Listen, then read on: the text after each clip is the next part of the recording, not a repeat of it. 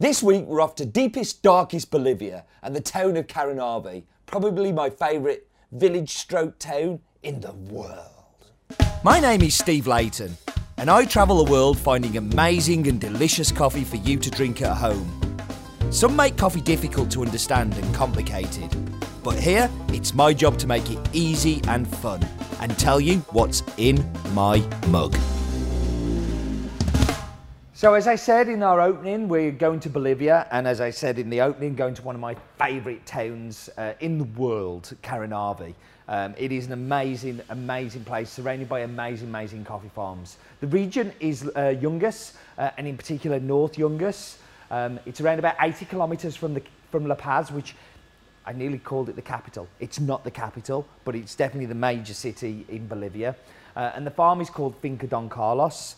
Um, it's owned by the Rodriguez family. It has an altitude of 1,550 to 1,650 metres above sea level. Um, and the size of the farm is huge for Bolivia. It's 18 and a half hectares.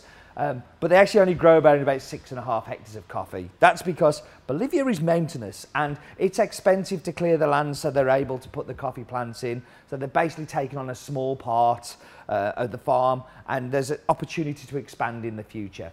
Um, they've uh, got Yellow Caturra on the farm as a varietal, um, and it is a fully washed uh, coffee uh, that goes through uh, um, a, uh, a, a mechanical fermentation, we call it, where the mucilage is removed from the depulper as the cherry is being taken off, and it's kind of scrubbed, but there's still a little bit of um, uh, mucilage on the seed. So then it goes through a, a wet fermentation of around about 15 hours, and then it is dried mechanically. Now, mechanical dryers are often frowned upon in specialty coffee, but in places like Caranavi, as much as I love it, it can be very wet.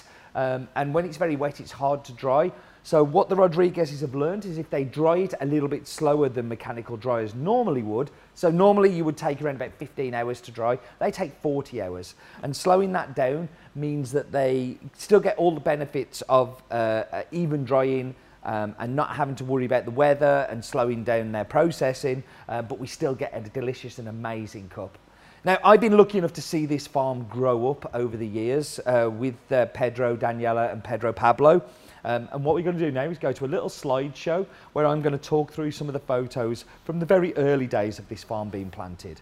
So what I wanted to do here was to share some photos uh, from my trip because I have so many amazing photos from these different places. So you can see here the brand new plantings on the steep hill. Uh, that's Pedro. Hey, Pedro. Um, and um, you can see like the plants just growing up and every year on year you go back you just see like beautiful new shoots. So you can see the green shoots pinging up there. And um, it really is properly special. It's, a, it's just such a beautiful farm and so well put together. Um, and it's great being part of it from the very, very start. Um, there's been lots of planting um, of uh, new shade trees as well as cutting down some of the old ones. It, it is sad to see some cut back, but basically they're protecting lots of the forest as well. And uh, there's Don Carlos in the background with Pedro, uh, just reminding me of the good times of this trip. Um, really, really amazing people. Um, his, this was Don Carlos showing me the fertile soil and just how much was in it. And uh, yeah, this was us having the very, very good times together um, some good friends. Catuai originates in Brazil, but it's not found there so much now. It's a mutant from the popular Bourbon varietal. Like Bourbon, it shares many of its negative aspects. It's not very pest resistant and it can be difficult to grow. But one of its big pluses is its higher yield than Bourbon, over 200 kilos per hectare. Its other bonus is it can be used in high density planting areas, uh, as much as 10,000 plants per hectare, Normally you would only plant around about 6,000 plants per hectare and can be planted as little as a metre apart. It's also a dwarf varietal, so it's easier for picking, etc. So instead of picking up here, you can pick down here. The typical cup characteristics are low body, bright acidity with a typical sweet profile, and it has links to Bourbon, Villa Sarchi and Pacas.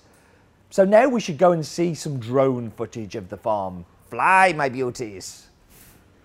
So I have my drone and I have to use it. Now you have to bear with me that I'm getting used to flying this thing.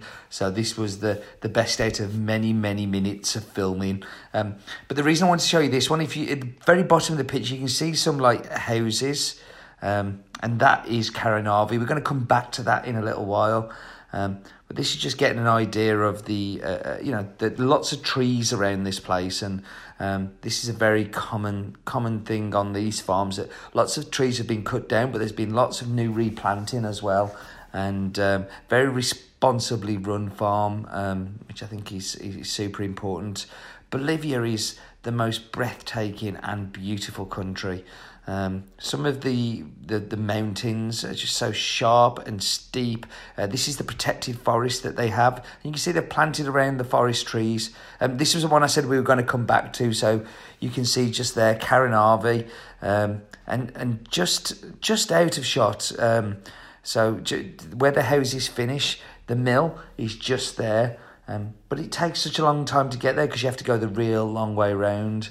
Um, yeah, the reason we've cut back to this one was I started juddering it around, and I promise next time I use the drone, um, if I ever get to use it again, because KLM lost it in my luggage, but um, uh, I will uh, I will be a lot more skilled in it next time. Just look at all of those beautiful mountains just disappearing into the different distance. It really is just a stunning, stunning place. Um, the clouds like on the tops of the mountains. Um, a lot of the time you can get up there and you're just actually stuck in the clouds. It's like being a little bit step uh, step close to the sky. And here we can see the trees and lots and lots of new coffee plants. Wasn't the drone footage cool? If only KLM hadn't lost my luggage with my drone in it. But we should get back to tasting coffee. Mm. So Bolivian coffees in general tend to make really good espressos. This is a really good espresso. I get kind of like a Milky Way flavour coming through. Milky Way stroke Mars bar because you're getting that fluffy nougat, um, but you're also getting like a caramel hit with it as well, which is delicious. Going into the cappuccino. Mm. That just makes the, the whole Mars bar thing bigger um, because the caramel just comes running through. I expected it to be more of the Milky Way thing going on, but it isn't because you get the caramel and the nougat kind of dies down, whereas in the espresso, much more of that coming through. Now we should go to the brewed coffee. I went for the Chemex because being the king of Chemex, that's what we do.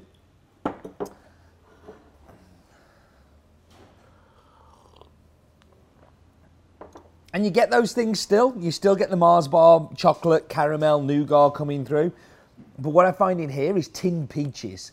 A weird descriptor, I know, but it's that syrupy, sweet, kind of like, you know, not the peach peach flavour because tin peaches don't really taste like a fresh peach.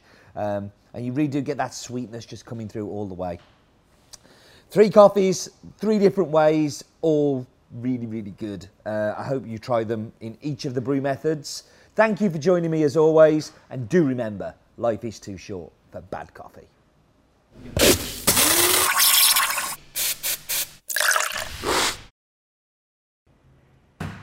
Where that I must have copy and pasted something very weird in there.